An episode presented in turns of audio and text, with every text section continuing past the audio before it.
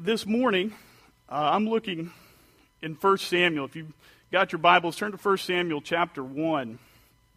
We sort of change gears here. Uh, as was mentioned earlier, preaching through 1 Samuel, it's going to be an interesting thing with having different preachers preach from the book and hearing different styles and, and uh, different takes on the content. Uh, and as we talk about transition in general, as it's found in some of the passage, and I want you to understand that, that 1 Samuel as a book uh, is, is, there's a lot of transition, there's a lot of changes. Pastor Steve mentioned this morning you're going from the time of the judges to the time of the kings. Uh, there is a lot of change that's coming to Israel. Sometimes change is a good thing, sometimes it's bad. But you understand, change is never good simply because it's change. Right? We've had a lot of politicians over the years who promise change. And one of the questions you have to ask yourself anytime change is promised is well, what kind of change? How are we changing? Why are we changing? All of those questions become important anytime you're making a transition as you are moving from one thing to something else. The dramatic changes that take place in 1 Samuel, and in particular chapters 1 through 4, which we're going to look at this morning, have an impact on all of the other narratives that follow. The changes that are present influence the history, uh, what we know as history now, but it influenced the events to come in their time. It affects the rest of the book, and it affects the rest, again, of their history, their culture. Anytime, again, there's change. For those of you who, uh, of an older generation, you saw a very different America than what you're seeing today. Uh, even our nation is undergoing a time of, of change, of transition. Uh, and not just again for your nation, for those of you who've been involved in the church uh, for most of your lives, you've seen a change in the church uh, throughout your years.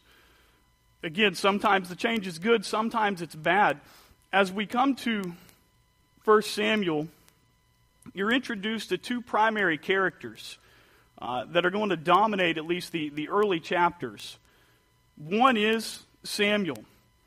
As, he, as he's born and as he grows, he will become a, a prophet in Israel. He is considered, uh, from a scholarly standpoint, he's considered the last judge of Israel. He is sort of this transitional man. He's moving from the time of the judges, and he doesn't realize it in the, in the early chapters, but he's going to be the man who sort of helps Israel uh, accept, or get into the monarchy, uh, the reign of the king, starting with King Saul.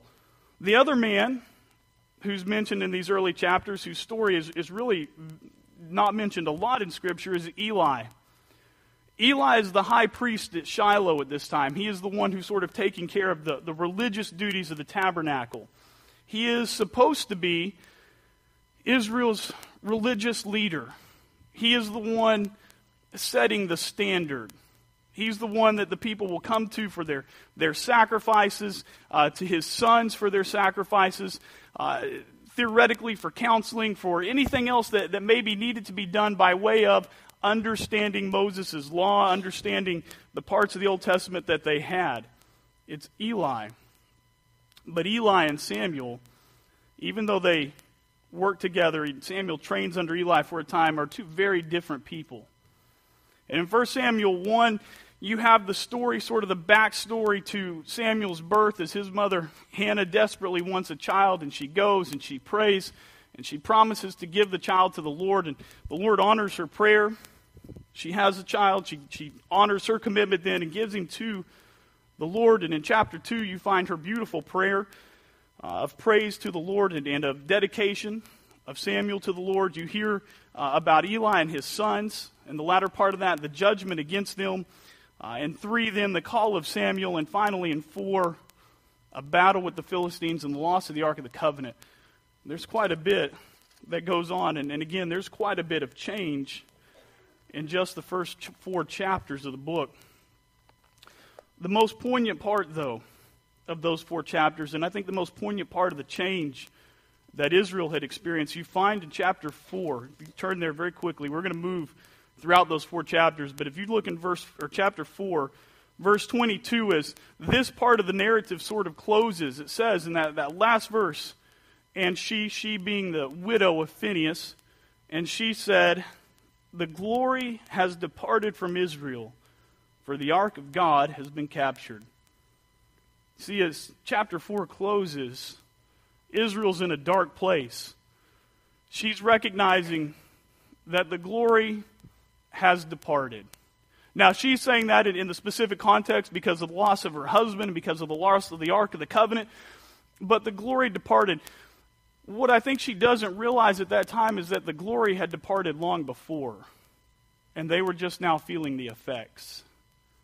One of the things we have to be careful of in the United States today and, and in the body of Christ is understanding that the glory has departed or is departing. As you've seen the changes in culture and you find a, a society that's moving more and more away from the Word of God and more and more towards the opinions of man and whatever cultural winds might happen to be blowing at the time, you're going to see the glory departing. You see, God never blesses sin. And He never blesses those who sort of outright live in sin. I was talking this week in class, you know, you watch, when I was a kid, you watch some of the awards programs that are on TV, and you'll have these artists who get up and they sing about the most immoral things possible. And then they get up on the platform and they're getting their award and they're like, I'd just like to thank God for this award. Now, look, I don't know what God they're thinking, but it's not the God of Scripture. He doesn't bless sin. You don't get to go and, and live like the devil and thank the Lord for it. So the glory departs. But you see it, you'll see it in the church as well and, and in Christianity, that as we move away from the word in some contexts, as you find denominations who are falling to uh, sort of a hyper liberalism and skepticism, you will see glory depart the church. Christianity today doesn't have the impact, it doesn't have the power that it had a generation ago. People aren't interested in the Word of God anymore. And it, in some cases, it doesn't matter how we package it they're just not buying it. And so the glory is departing. So, what happens when the glory departs? What can we expect? Why does the glory depart? I want to see three things in 1 Samuel, three reasons I think that the glory departed Israel, where it left them, even though they didn't realize it, and where I think we need to be careful today in the church and in our nation. One, reason the glory departs Israel is because there was a contempt for the holy. There was contempt for the holy. If you look in 1 Samuel chapter 2, in verse 11, it closes the prayer. It says, Then Elkanah, that is the, the husband of Hannah, went home to Ramah, and the boy ministered to the Lord in the presence of Eli the priest. And then in verse 12, Now the sons of Eli were worthless men they did not know the Lord. What a powerful verse. Can you imagine the only thing that Scripture really has to say about you is that you were worthless men? That's tough.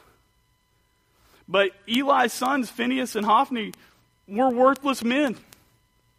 They didn't know the Lord. They, they weren't, by our standards, they weren't saved. Now, their dad was the high priest.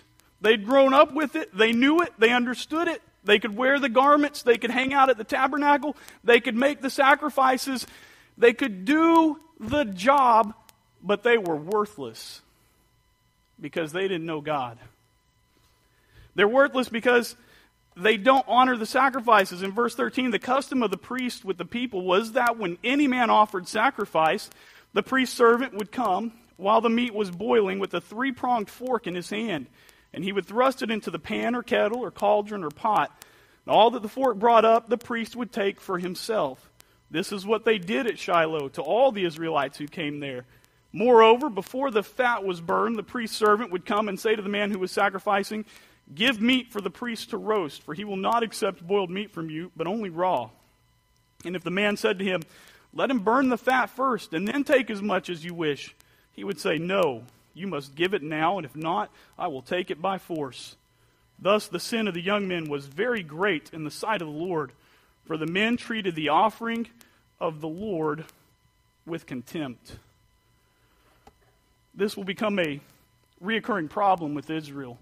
You read the Old Testament throughout that they will treat the things of God with contempt. those who were supposed to be guardians of holiness, guardians of the standard of righteousness, as, as laid out in the laws of Moses in terms of, of what God expects from men, we're treating it with contempt. Not only are they taking the sacrifices they're not supposed to take for their personal enjoyment, but there were men, women ministering at the tabernacle. Now, we don't know exactly what they did. We know the precedence is set in Exodus 38 8 that women will minister in some capacity at the tabernacle. We don't know what they did, but the scriptures say that, that as these women ministered, the two sons of uh, Eli used them for sexual pleasure. They're holding the things of God in contempt. Lee Roberson, a, a popular preacher of years gone by, was famous for the statement that everything rises and falls on leadership. It's true today as it was in his day. Everything rises and falls on leadership. In Israel's day, the leadership didn't take God seriously, they didn't take holiness seriously, and their nation paid the price. In America today, if, if judgment starts at the house of God, then it will be because Christianity or Christians didn't take holiness seriously. They didn't take the things of God seriously. And the nation suffers for it. Just this past summer, May 5th and 6th, to be exact, Hillsong United, popular Christian band, wrote a lot of great songs, hosted a women's conference in New York. During the conference, they had a local youth minister appear on stage as the naked cowboy. He walked up on stage in nothing but briefs, a cowboy hat and boots, and a guitar placed over his midsection to give the illusion. The women cheered him. Several in their own circles wrote articles condemning it, and they were in turn condemned for being too religious and too judgmental. The naked cowboy himself, a New York icon, Times Square. I've never been to New York. It's a good reason probably to stay away. Is himself an ordained minister who condemned Hillsong United in saying that, look, I would never wear my work clothes to my church. It's an odd situation when you've got an ordained minister who works as a naked cowboy condemning a Christian organization for using the naked cowboy. But that's where we're at. You're at a place, and, and even Christian culture and society, where somebody sat there and thought, hey, I've got a good idea. Let's do this. And then people cheered them and condemned those who said it was wrong. You see, when the people of God don't believe in holiness or righteousness or that it should have any practical effect in life. You cannot expect the nation to believe that. And so, as the nation falls apart morally, where do we look? We look at the church, which seems to also be falling apart morally. And in terms of our holiness and practical righteousness, we overemphasize in some cases liberty. Now, we have liberty. It's been granted to us to do what? To sin? As Paul puts it, God forbid, but to live righteously, to walk in holiness. It's not that we're under the standards of men, no. It's that we're under the standards and righteousness of God. And that that should play out in life. That we who claim Christ should be different than those who don't claim Christ. Dallas Willard passed away recently, last few years. He was a professor of philosophy at the University of Southern California. A lot of, uh, many good books, great books on discipleship and, and Christian formation. And he made this statement I thought was interesting. The law does not make us righteous, but it does guide us in righteousness. You see, as we look at the standards set forth in Scripture, no, living to certain standards and having certain standards aren't going to make you righteous. We understand that. The things that we, the list that we make, the do's and the don'ts and all these things, they don't make you righteous. But if you are righteous, you will have standards. You will have things that you simply won't do, lines that you will not cross. Because there is a holy God above. And we are his ambassadors. 1 Peter 1 13 through 16, Peter writes, Therefore, preparing your minds for action, and being sober minded, set your hope fully on the grace that will be brought to you at the revelation of Jesus Christ. As obedient children, do not be conformed to the passions of your former ignorance, but as he who called you is holy, you also be holy in all your conduct, since it is written, You shall be holy, for I am holy.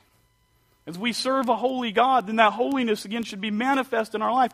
Not serving, as Peter puts it, our former ignorance, what we didn't know, what we weren't aware of. But as you, as, as Christians, have you studied Scripture, and you should be studying Scripture, as you've read the Word, as you've been involved in worship, you know a holy God.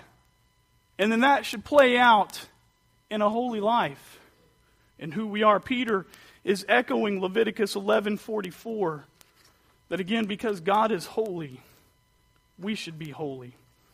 The glory departed from Israel because her religious leaders had forsaken holiness and embraced wickedness. They did not seek to honor God, but instead used their office for wicked gain and mockery of his law. There are many in Christian circles who do the same today. Do you know that there are ordained ministers working in mainline, so to speak, churches who are atheists? They don't believe there is a God, but they pastor churches. How? I'll tell you, it's, it's because they believe in Christianity as a philosophy, as simply a way to live, but not as, a, uh, as something that is supernatural, as something that is life changing. It is simply just a, another philosophy to adopt, not a person to be known in terms of Christ. We have taken what is holy and made it less than. Ezekiel 22, 26 is as God, much later in Israel's history, again telling why he has leveled judgment against Israel. And he puts it this way through Ezekiel Her priests have done violence to my law and have profaned my holy things. They have made no distinction between the holy and the common, neither have they taught the difference between the unclean and the clean. They have disregarded my Sabbaths, so that I am profaned among them. That is a terrifying thought that even in the assembly of those who, who claim to know and worship God, that we would take the holy and make it common. That we would take what is unclean and try to make it clean. That we would disregard his holy days and that he would be profaned among his own people. Again, if judgment starts at the house of God, let us be careful to ensure that the glory doesn't depart here that we uh, do not take, again, holy things and make them common, that we make them unclean. 1 Samuel 2 27 through 36, if you will look there, this is the outworking, ultimately. This is sort of the, the private judgment on Eli's family. As a man of God, it says, And there came a man of God to Eli and said to him, Thus, thus the Lord has said, did I indeed reveal myself to the house of your father when they were in Egypt, subject to the house of Pharaoh? Did I choose him out of all the tribes of Israel to be my priest, to go up to my altar, to burn incense, to wear an ephod before me? I gave to the house of your father all my offerings by fire from the people of Israel. Why then do you scorn my sacrifices and my offerings that I commanded, and honor your sons above me by fattening yourselves on the choicest parts of every offering of my people Israel? Therefore, the Lord, the God of Israel, declares, I promise that your house and the house of your father should go in and out before me forever. But now the Lord declares, Far be it from me, for those who honor me I will honor, and those who despise me shall be lightly esteemed. Behold, the days are coming when I will cut off your strength and the strength of your father's house, so that there will not be an old man in your house. Then in distress you will look with envious eyes on all the prosperity that shall be bestowed on Israel, and there shall not be an old man in your house forever. The only one of you whom I shall not cut off from my altar shall be spared to weep his eyes out, to grieve his heart, and all the descendants of your house shall die by the sword of men. And this that shall come upon your two sons, Hophni and Phinehas, shall be the sign to you. Both of them shall die on the same day. And I will raise up for myself a faithful priest who shall do according to what is in my heart and in my mind and I will build him a sure house, and he shall go in and out before my anointed forever. And everyone who is left in your house shall come to implore him for a piece of silver or a loaf of bread. And shall say, Please put me in one of the priest's places that I may eat a morsel of bread. When God brings judgment, he doesn't mess around. Eli is finding that out. That's a pretty harsh thing. There's not going to be an old man in your house forever. Oh, and I'm going to take both your sons on the same day. Ultimately, because you honored them before you honored me. Look, we should be careful in our homes and how we raise. Eli had gone through the motions. There's a, there's a lack of content, a lack of character to what he did, and his sons saw that, and his sons acted on it. And his sons, look, they make their own decisions. I believe in that element of, free will and the choice that they make. They become their own men, but at the same time, they're following to some degree the example set by their father. They're just taking it further. You see, our kids, as often been said, is sometimes terrifying for all of us as parents. They will take your flaws and amplify them in their own lives. We have to be careful. What kind of faith do we live at home? How do we display and demonstrate holiness at home? If we're one way on Sunday mornings or at a retreat or uh, at a service, if we're one way there and we're another way at home, our kids pick up on that. They understand that. They see that, hey, it's okay, I get it. I understand now how to play the game. When I go to church on Sunday, there's certain things I don't say. I don't use the, the language that we use at home. I have to I have to be a certain way. I have to project a certain image. But it's cool when church is over and we go to lunch, it's back to the same old same old. We're back to normal.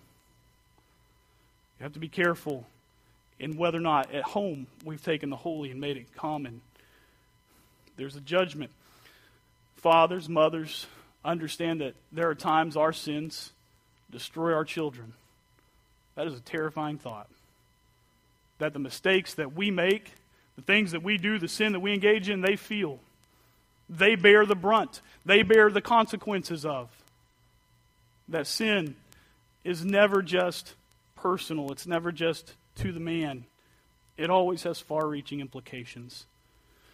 But it's not just that they've taken the holy made a common or that they despise the holy. Secondly, in these four chapters, there is a distinct lack of spiritual discernment there is a distinct lack of spiritual discernment. If you look at 1 Samuel chapter 1, you go back to that. As we mentioned, this is the narrative where Hannah is coming to pray for a child. In 1 Samuel chapter 1 verse 12 it says as she continued praying before the Lord Eli observed her mouth. Hannah was speaking in her heart, only her lips moved and her voice was not heard.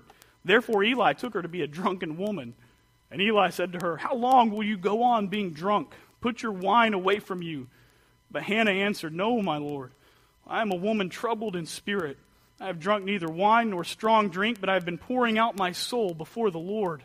Do not regard your servant as a worthless woman, for all along I have been speaking out of my great anxiety and vexation. Then Eli answered, Go in peace, and the God of Israel grant your petition that you have made to him. And she said, Let your servant find favor in your eyes. Then, then the woman went her way and ate, and her face was no longer sad. Look, scholars have suggested that Eli wasn't used to seeing this level of spiritual devotion, and he didn't know what to do.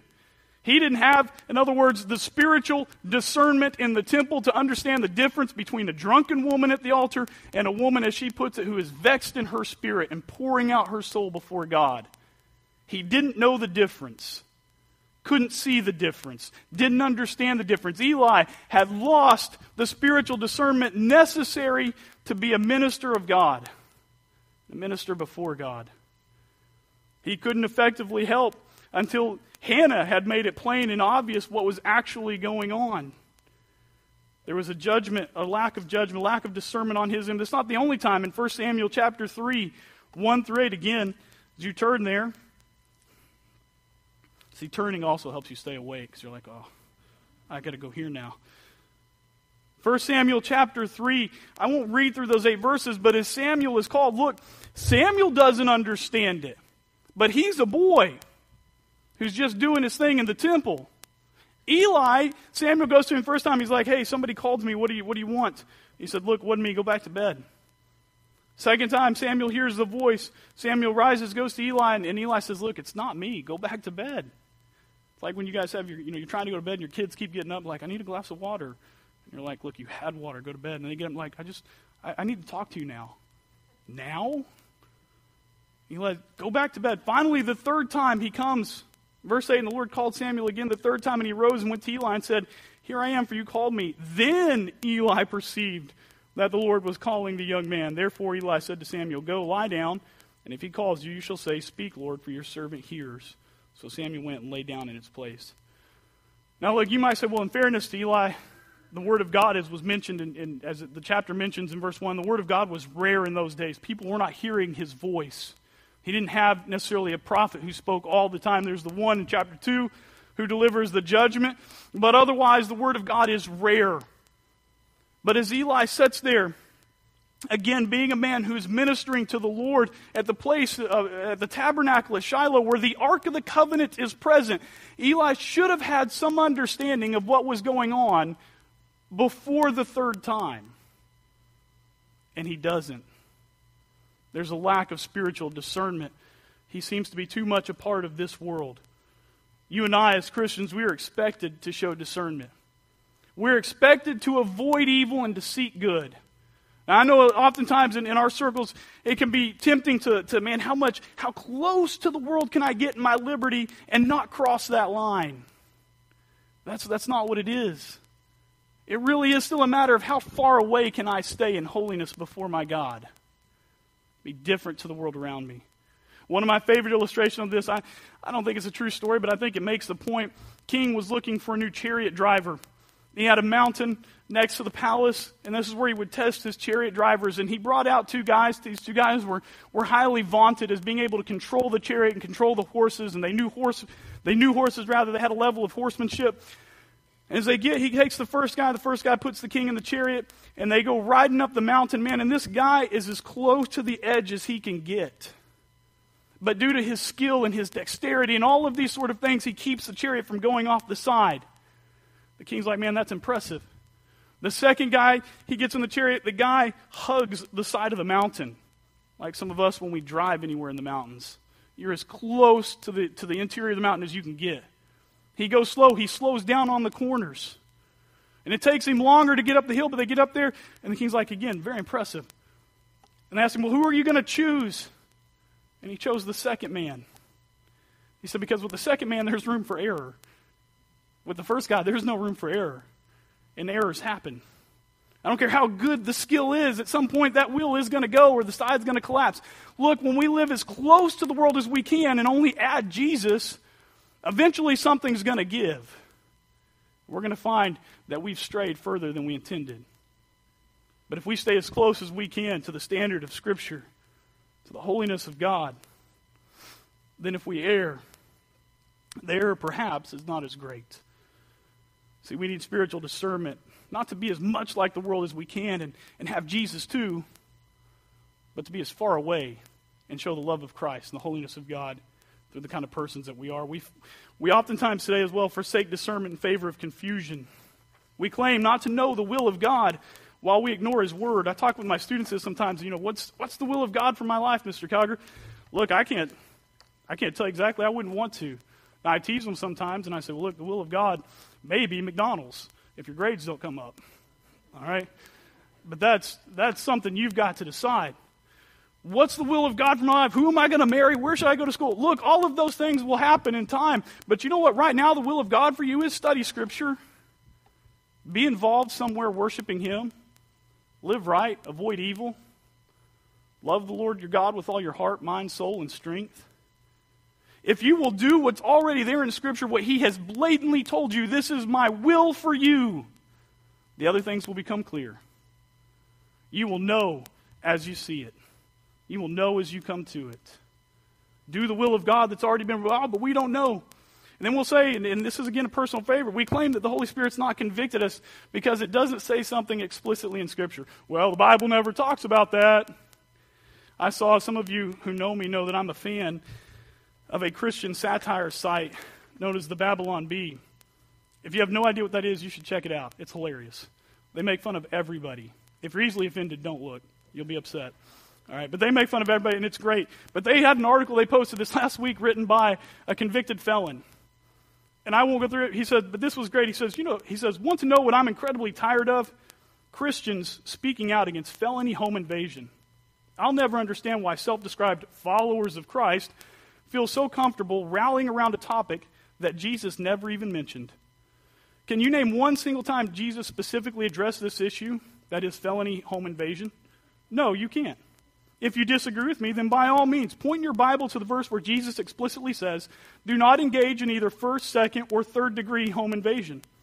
Please show me the verse where Jesus says, Do not forcibly enter the house of another with the intent to commit a felony, larceny, or or assault once inside.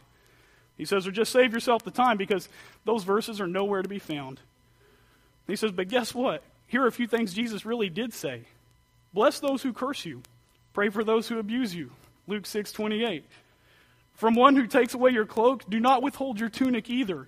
Luke 6:29. From one who takes away your goods, do not demand them back. Luke 6:30. Written by again it's satire, but you understand you will encounter people all the time who say, "Look, Jesus never said this was wrong." Well, no, but you're supposed to have discernment to distinguish between good and evil. He never said felony home invasion was wrong, but you should have discernment to distinguish between good and evil. We need it desperately in our world today and understanding how we ought to live. Three, all right, first, they took the holy for contempt, or they, they made what was holy contemptible. Secondly, they lacked spiritual discernment. But three, they mistook the physical for the spiritual. They mistook the spirit or the physical for the spiritual. In 1 Samuel chapter 4, as the narrative moves on, Israel is once again engaged in battle with the Philistines. They have this sort of, going back even into the Judges, they have this sort of long running war with the Philistines. Usually in the text, the Philistines have the upper hand, at least until the time of David. David does a very good job of, of essentially wiping the Philistines off the face of the earth. But prior to this, there's a sort of intermittent war with the Philistines, various battles that are going on. and in verses 3 through 9, read the text, the, the, the, Israelites were struggling. And in verse 3 it says, And when the troops came to the camp, the elders of Israel said, Why has the Lord defeated us today before the Philistines? Let us bring the ark of the covenant of the Lord here from Shiloh, that it may come among us and save us from the power of our enemies. So the people sent to Shiloh and brought from there the ark of the covenant of the Lord of hosts, who is enthroned on the cherubim. Excuse me. And the two sons of Eli, Hophni and Phinehas, were there with the ark of the covenant of God. As soon as the ark of the covenant of the Lord came into the camp, all Israel gave a mighty shout, so that the earth resounded. And when the Philistines heard the noise of the shouting, they said, What does this great shouting in the camp of the Hebrews mean? And when they learned that the ark of the Lord had come to the camp, the Philistines were afraid for they said, A God has come into the camp. And they said, Woe to us, for nothing like this has happened before. Woe to us, for who can deliver us from the power of these mighty gods? These are the gods who struck the Egyptians with every sort of plague in the wilderness. Take courage and be men, O Philistines, lest you become slaves to the Hebrews as they have been to you. Be men and fight. So the Philistines fought, and Israel was defeated. And they fled every man to his home. And there was a very great slaughter. For there fell of Israel 30,000 foot soldiers, and the ark of God was captured, and the two sons of Eli, Hophni and Phinehas, died. You see, Israel thought we could bring in the ark of the covenant as a weapon of mass destruction. We get it out there, man, and God will go before us and we'll destroy the Israel or we'll destroy the Philistines. And even the Philistines are like, man, this is bad news. They knew this. Look, this, this is the God who wiped out Egypt, we're in trouble. And I love their rally cry that even though they're looking, you know, at a very bad situation and they recognize that, they're like, okay, be men and fight. Better to die than be slaves. And they go out and they fight and they win. And Israel's distressed. Then it leads then to the phrase at the end of chapter 4 that the glory is departed. If the ark of the covenant can't help us, then what can we do? You know what they did? Again, they mistook the physical for the spiritual. They failed to realize that it wasn't about the ark, it was about the covenant. And they had violated the covenant. And in violating the covenant, the God of the ark of the covenant was no longer going to bless them, was no longer going to be present. We sometimes think that the physical is evidence of the blessing of God. We overemphasize it. We think that grand buildings and multiple campuses or large numbers mean that God is blessing and that He is with us. Listen, you realize that Joel Osteen has the largest congregation in America? Something along the lines of 43,500 members. And, I'll say right now, you may think it's unloving, but he's a heretic who is leading people down a path of destruction. Largest congregation in America. That doesn't include his media outreach or his homes or all the things that he has. Is God blessing that? No. See, it's not about numbers and it's not about size and it's not about all the external things that we can do. It's about whether or not we know God or serving God and are valuing His holiness. We sometimes think it's about our personal standards.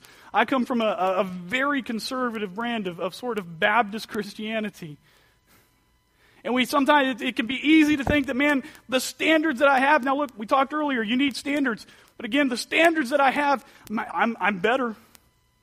I have a lot of things I do and I don't do because I'm more righteous. What's wrong? There should be a spiritual change that leads to, to having standards. But again, it's never about the standards themselves.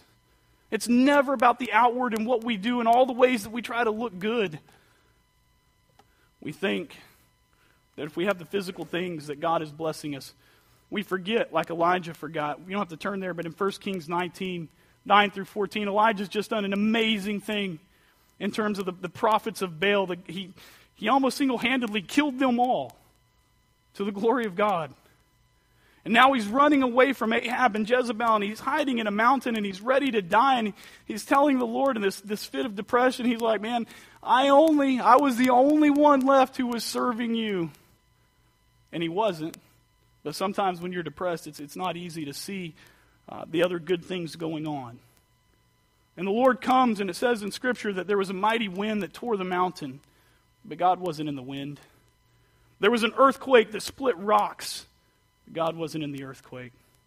There was a mighty fire that came and consumed, but they wasn't in the fire. And where did Elijah find the Lord?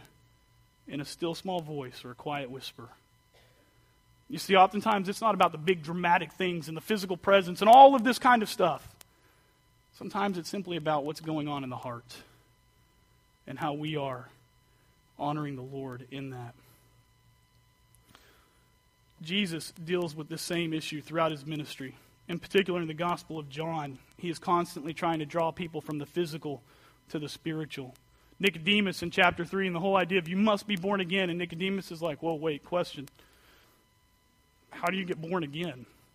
Can I enter, as he says, into my mother's womb and be born again? Look, Nicodemus is a scholar. You should know better than to ask that question. But I think he's asking Jesus, do we get a chance to somehow to, are you saying that physically we get to redo this thing? And Jesus says, no, no, no, no. You're born of the Spirit.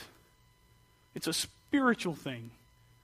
He sees it again in, in, John chapter 4 with the woman at the well where she's wanting water. And he says, Look, if you'd asked, I'd give you living water. And she says, Well, look, give me this water so I never have to drink again. She doesn't get it. I'm not talking about physical water, I'm talking about water of life, eternal life, a life that's meaningful. Even as they talk about where you ought to worship, she's like, Well, I know you guys, the Jews, worship in Jerusalem, but we worship here in Mount Gerizim, and we're right. And he says, Look, I'm going to tell you, the day's going to come where it's not going to matter where you're worshiping, but how you're worshiping, in spirit and in truth. He said, It's not about the physical location, it's not about all the, that stuff that we get hung up on. We see in John as well that people stop following him because he quits giving them bread. They follow because, man, they're getting lunch for free, and when he stops doing that, they're like, No, no, we're out. He says, Well, look, it's, it's because I'm the bread of life, but I'm not going to give you bread like Moses did. I'm giving you better bread than Moses did. We as Christians, again, the same thing. We think, well, look, if I follow Jesus, the health and wealth and, and all these sort of things are going to come with it. Not necessarily. Majority of Christians today around the world live in poverty. are suffering for the faith. They don't have the things that American Christianity has. You see, following Christ, following the Lord's never been about the physical trappings that come with it. It's always been about the spiritual nature of it, who we are and what He's done for us on that realm. And that is the most important. So they mistook the physical for the spiritual. So, what's the answer? We take the holy and we make it contemptible. If we lack spiritual discernment, if our focus is on the physical and not the spiritual end, in those three cases, then that, that applied, the glory departs. God no longer blesses, God's no longer with. What can we do? I can't get into the narratives that are to come, but I'll tell you this. You seek the Word of God, the will of God, and you repent before God. You get back into Scripture and understanding what it is that the Lord requires. What does He value? And making what He values then a part of what we value. Making His standards as much as we can our standards. Drawing lines in the sand that we will not cross because we serve a holy God. And repenting of those areas where we have let holiness fall by the wayside, where we have thrown discernment out the door where we've thought that physical blessings or physical gain means spiritual blessing. Understanding again what the Lord wants to do in our lives as He wanted to do in Israel. It was all about bringing them back to true knowledge of Himself and worship according to spirit and truth. Let's pray. Father in heaven, we thank you for your word, for what's recorded there. We thank you for the prophet Samuel, Lord, for his life and where he served you and the things that he did and the courage the stands that he took. Lord, we also thank you for the examples of those that uh, unfortunately didn't serve you and bore the consequences of that. Lord, help us to learn to apply these things to our own lives that we might be faithful servants, that we might honor you. We thank you for your love for us. We ask these things in Christ's name. Amen.